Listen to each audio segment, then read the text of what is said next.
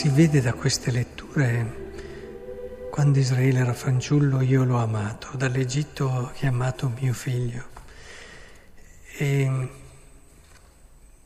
che il Cristo abiti per mezzo della fede nei vostri cuori, dice la lettera agli Efesini, così radicati, fondati nella carità, siate in grado di comprendere con tutti i santi l'ampiezza, la lunghezza, l'altezza, la profondità di conoscere l'amore di Cristo.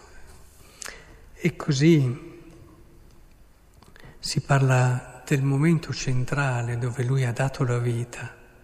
E quello che emerge da tutte queste letture è che c'è qualcuno che fa di tutto perché noi siamo felici, che fa di tutto per custodirci, che fa di tutto perché noi possiamo essere salvi. È bello alzarsi al mattino e pensare che c'è qualcuno che è Dio e può fare tante cose, che farà di tutto perché noi possiamo essere felici. Non credete che le cose che capitano non capita mai niente a caso. Noi mi piacerebbe che in questa solennità comprendessimo che dobbiamo imparare a leggere con questa chiave tutto quello che accade ogni giorno, la chiave del sacratissimo cuore del Signore, cioè del suo amore non succede nulla ha. Guardalo con questa chiave. In che cosa quello che è successo mi può far capire che c'è qualcuno che ci tiene a me, che sono nel suo cuore e che farà di tutto per il mio bene. E in più, che opportunità ho io da quello che succede per far capire al mio fratello che è una cosa preziosa e che è prezioso per me. Questo se tu lo vivi, dopo riesci anche a donarlo. Ed è bello quando ti incontrano e tu capisci che sei importante per quella persona, sì. Ti apre, è la cosa di cui l'uomo ha più bisogno.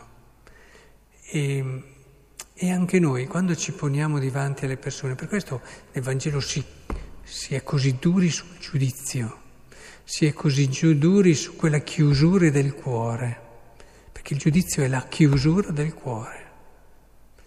E, e invece ogni volta che sei davanti anche a una persona che può aver molto sbagliato, il tuo atteggiamento deve essere quello di desiderare di fare tutto quello che puoi per il bene di questa persona, che non necessariamente vuol dire non vedere quello che ha sbagliato, però l'atteggiamento deve essere cosa ti può far bene adesso. E questo vorrei davvero che ci portassimo a casa, perché è vero che sapere che Dio può fare tutto, a parte una cosa, che se l'è anche Lui tolta come possibilità, andare contro la nostra libertà. Lì ci fa capire che una persona che ama non può non rispettare o non considerare come una delle cose più grandi la libertà. Amore e libertà. Se non c'è l'una non c'è l'altro. Se non c'è l'altro non c'è neanche l'una. La vera libertà ce l'ha solo chi ama. E non si può parlare di amore se non c'è libertà. E quindi possibilità di dire di no possibilità di sbagliare. La libertà rende possibile la scelta, la scelta che ci parla di elezione rende completo l'amore.